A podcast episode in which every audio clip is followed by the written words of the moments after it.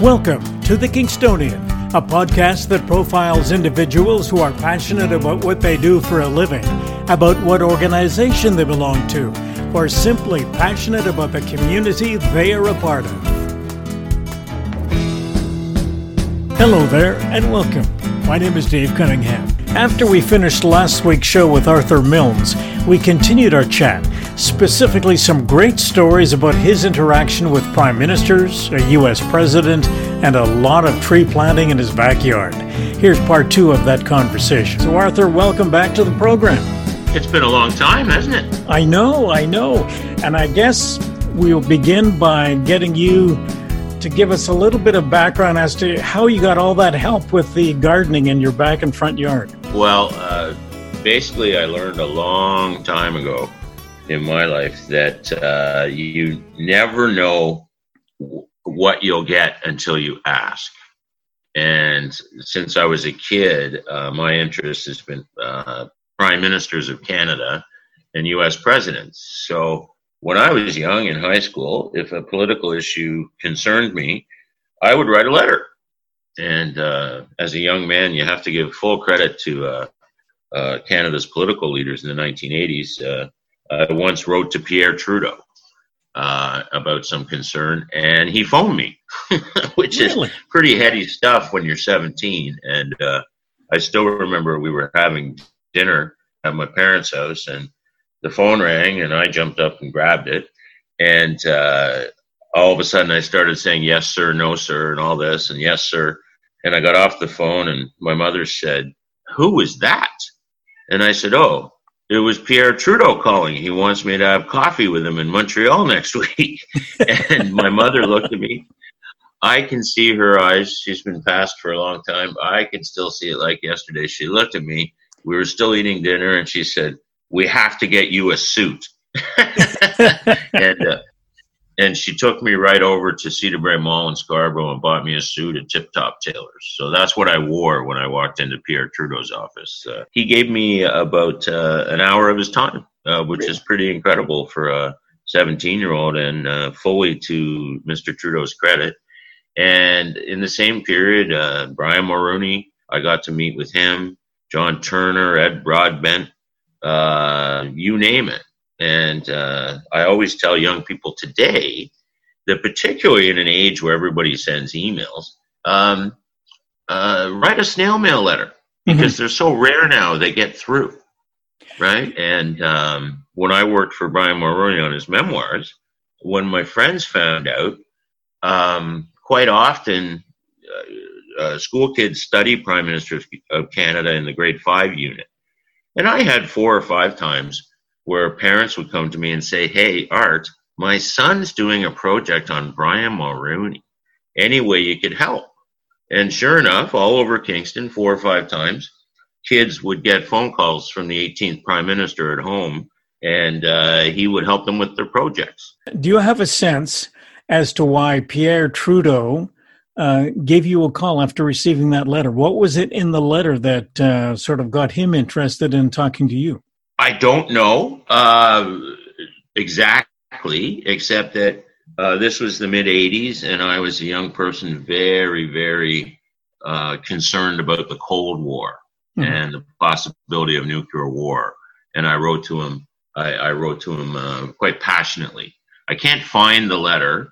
Uh, the National Archives a year or so ago they went into his papers and they found five or six other letters I had sent to him, but not that one. So uh, again, totally to Mr. Trudeau's credit, because things like that for a young person uh, are life changing, and it sure had a uh, profound impact on me.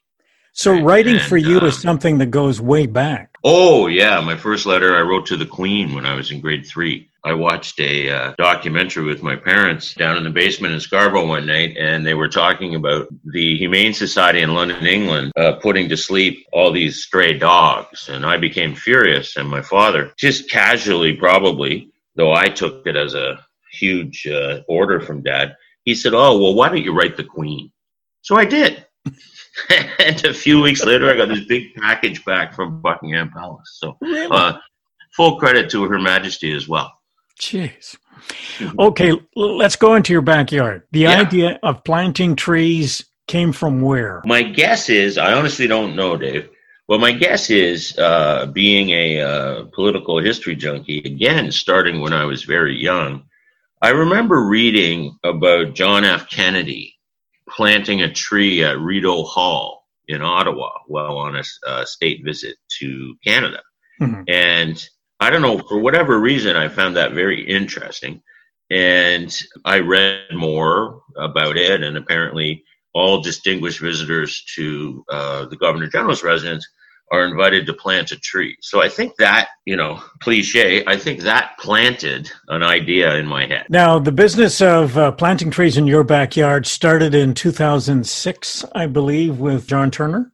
Oh yes, and uh, Mr. Turner was my first. I've been uh, had the privilege to know Mr. Turner for many many years uh, as a reporter, and when I was working at the Whig Standard, uh, Mr. Turner, I found out a friend of mine spotted him at Kingston's Via station, hailing down a cab, and I was angry about that because in the world I come from, I don't want to sound arrogant, but if former prime ministers come to my city, they don't they don't uh, hail cabs. Uh, I go pick them up. So Mhm. I found out that Mr. Turner came to Kingston once a year for board meetings at Empire Life. So I waited a year and I phoned him and I said, Mr. Turner, I hear you're coming to Kingston next week. He said, Yes, I am. And I said, Well, how about I pick you up? And then we'll, you know, we'll go to a bar and have a drink or something like that. And he said, Sure. So I went out, and a friend of mine worked at a local car rental place. I told him what I was doing, so they gave me for free this massive, massive red convertible. So with that, I went off to uh, to pick up the 17th Prime Minister of Canada, a Liberal, and we got out to the car, and Mr. Turner admired it, and then he said, "Arthur Milnes," he said, "You're not still working at the Whig Standard if you can afford this thing." so then uh, I put him in my car, and we went driving through the streets of Kingston. It was a very cool experience, and he, he made a lot of requests about. He would say, "Turn right here."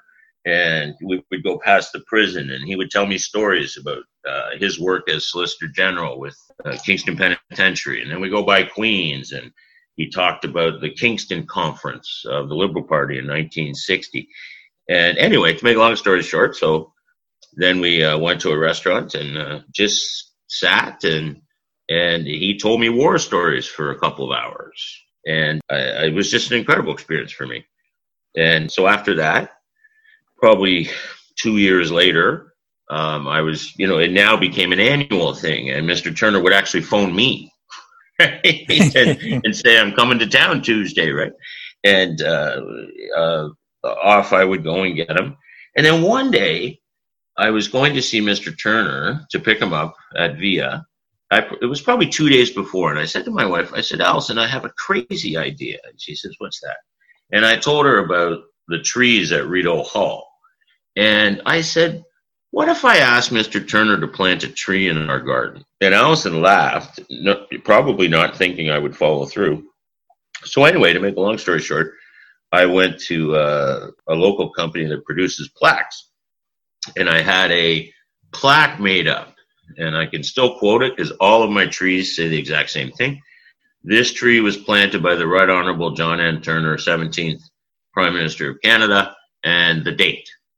But I, he hadn't agreed yet. So I went to pick him up, and uh, we were driving along, and I said, Sir, I have a crazy request for you. And he said, What's that, Arthur? I said, Instead of going to a restaurant, why don't we go to my house? I've got a bottle of scotch for us, and I want you to plant a tree in my garden. And he said, What? And I said, Yeah, I want you to plant a tree. And he looked at me and he said, Let's do it. so I decided then and there that I would try to get every living Prime Minister of Canada to come to my house and plant a tree. Do you remember what kind of tree it was? Mr. Turner's, yes. Yeah. Uh, I'm just looking at it now. It's a uh, smoke tree. And boy, does it like the spot. I chose, or it's a liberal and loves John Turner.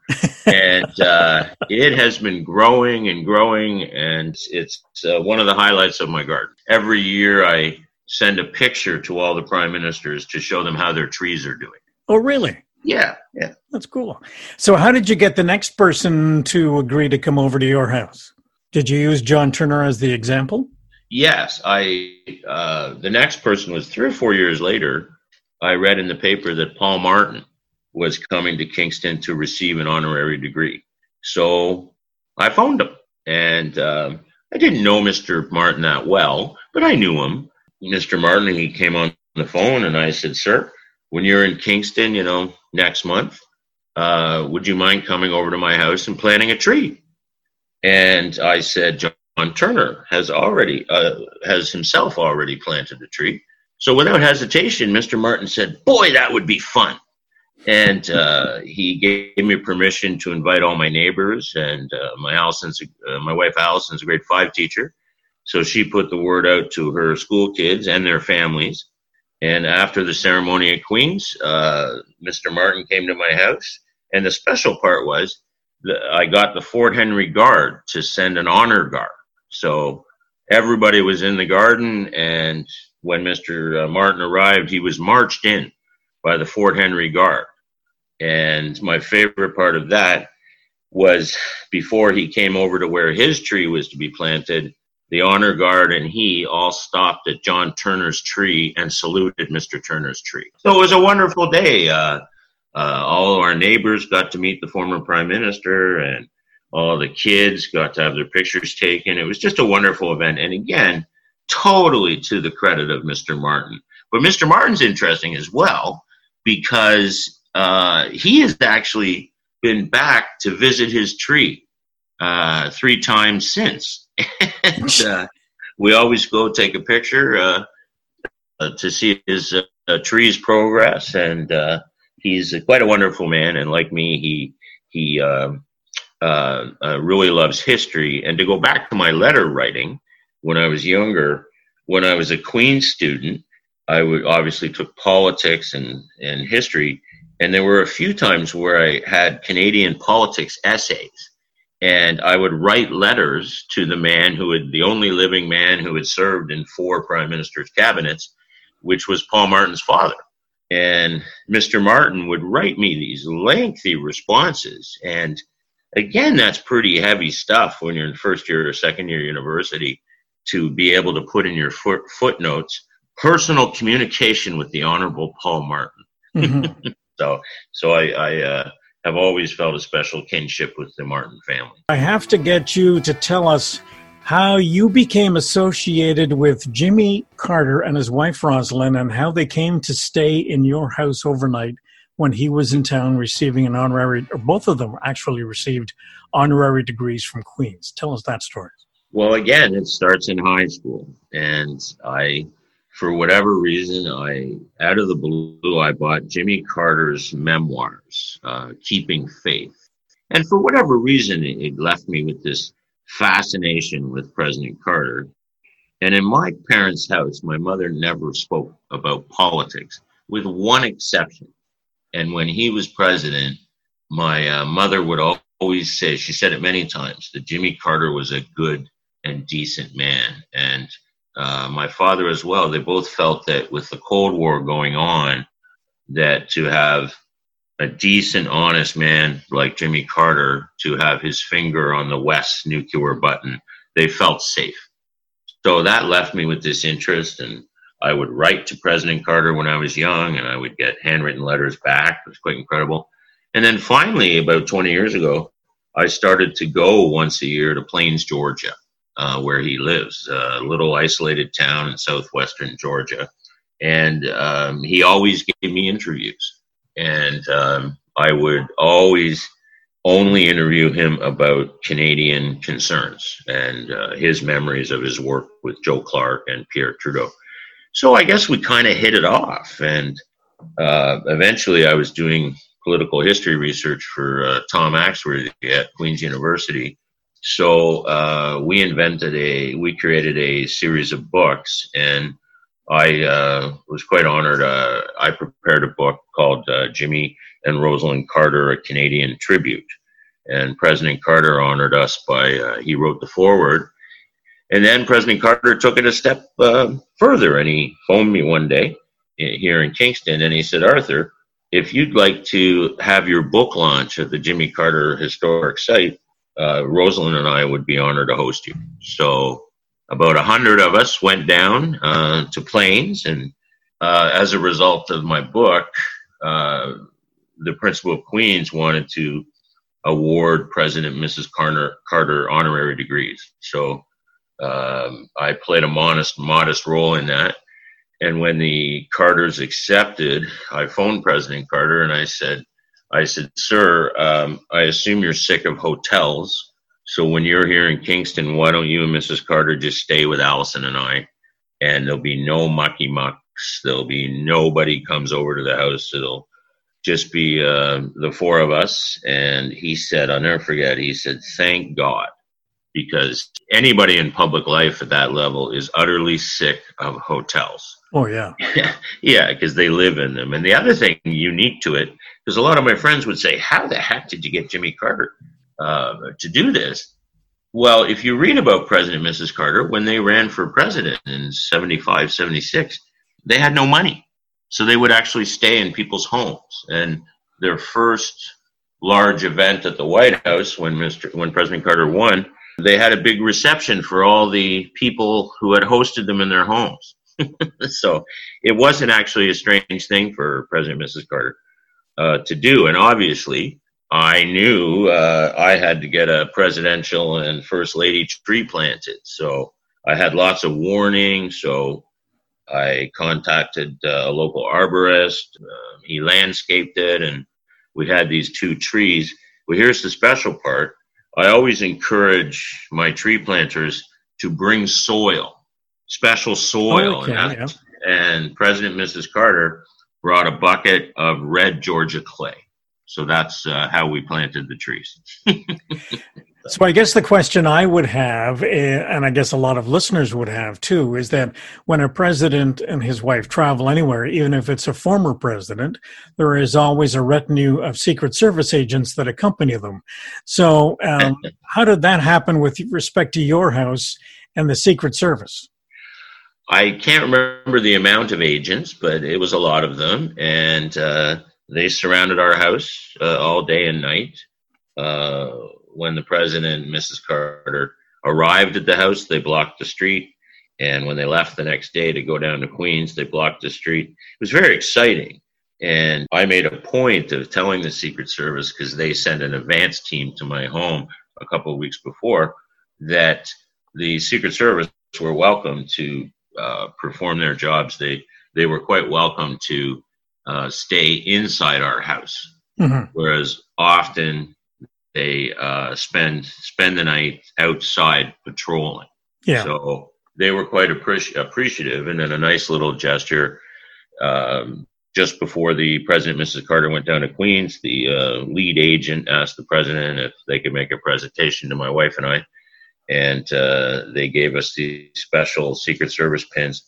And uh, as another uh, small tribute, which was wonderful, and not a tribute to us, a tribute to our country, every Secret Service agent uh, wore a Canadian flag pin. that was nice. Yeah, very nice of them. They were a wonderful, uh, wonderful bunch. So when the Carters were here, the Carters uh, stayed on our top floor. Then the Secret Service occupied the uh, main floor of our house, and that night Allison and I uh, slept in the basement. So, what did you serve for breakfast? You know what? Uh, I asked the Carters ahead of time, and it was very uh, nothing fancy. Just uh, uh, Jimmy and Rosalynn Carter have never forgotten where they came from. they're farmers, and it was fruit and bagels and a few things like that. Nothing special at all. No peanut butter. I can't remember. you know what? I probably did because it was Jimmy Carter, of course. That's right. In a farmer. now, it's one of those. One funny story is those moments in life where you regret not having a uh, uh, a camera handy. Is uh, uh, we went down to the basement in the afternoon to have a fire. It was November, and to have a glass of wine. And I took the president into my basement, and I had a large Jimmy Carter bobblehead, and President Carter zeroed right in on it, and he picked it up and he said, "Arthur, this is me," and I didn't have a camera. now you have had other people plant trees in your backyard and it's been a cross section of political leaders on both sides of the aisle here mm-hmm. in Canada. And I'm curious because you are probably um, better known amongst a lot of people as a speechwriter for um, Stephen Harper, and you mm-hmm. worked on the memoirs of Brian Mulroney, but you seem to be friends with people on both sides of the aisle. So, would you consider yourself to be nonpartisan?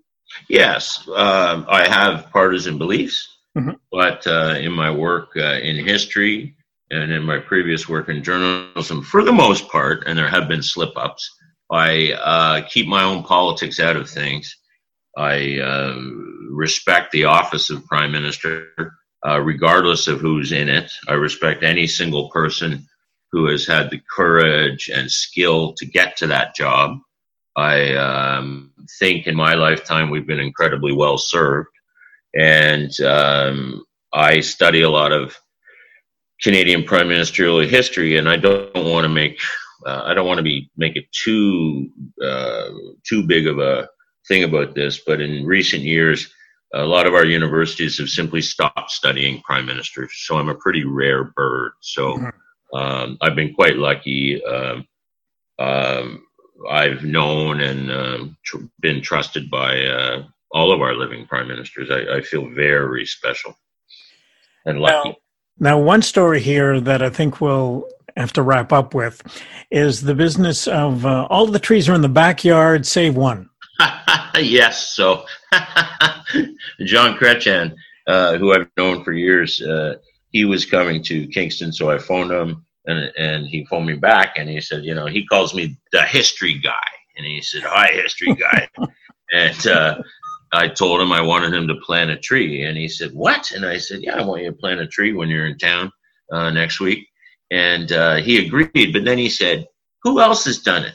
So I named off the three at that point three other prime ministers who had planted trees in my backyard and mr Chrétien said i don't want to be around them i want to be on your front lawn as a result his tree is by himself uh, on the front lawn and before we go since i'm on the radio i want your listeners and i want you dave to send out a reminder to justin trudeau that he has yet he is the only prime minister who hasn't planted a tree yet. We have his spot ready, and he has told me personally on three occasions that he will be coming over, and we're waiting. Now he's the only living prime minister that's not there yet, right? Exactly, but but I, he's told me, and Mark Gerretsen as well has assured me that before Mr. Trudeau leaves office, he'll be in my backyard doing his duty for Canada in planting a tree in this special garden. The the National Historic Site. Yeah, I self-declared the house with all the powers uh, invested in me. I put a plaque on the front of my house that says, uh, "Here slept the 39th President of the United States," and then I give the dates. Uh, uh, people, when they make deliveries or the mailman, they just think it's hilarious, right? And I've actually one time I came home and there was this is true story, and I came into my backyard uh, and there was a family in my yard looking at my tree plaques. and, uh, and, and, a neighbor had told them, so they just came over. So it's like a, uh, um, if I've always said that if I get rich, and that hasn't happened yet, trust me, uh, you don't get rich if you want to go into history studies in Canada. No. Um, that uh, uh, someday I would hope that I would be able to leave the house to Queens or RMC as sort of a um, study house for mm-hmm. political science or history students. But like I said, I haven't been rich. I haven't gotten rich yet. So. Well, listen, Arthur, we have reached the end of another program, and I certainly love the stories, and I do appreciate your time. Well, as you learned last time, you get me talking about this stuff, you know the true meaning of history. okay. All right. Thank you very much, Arthur. All the best. Thanks, Dave.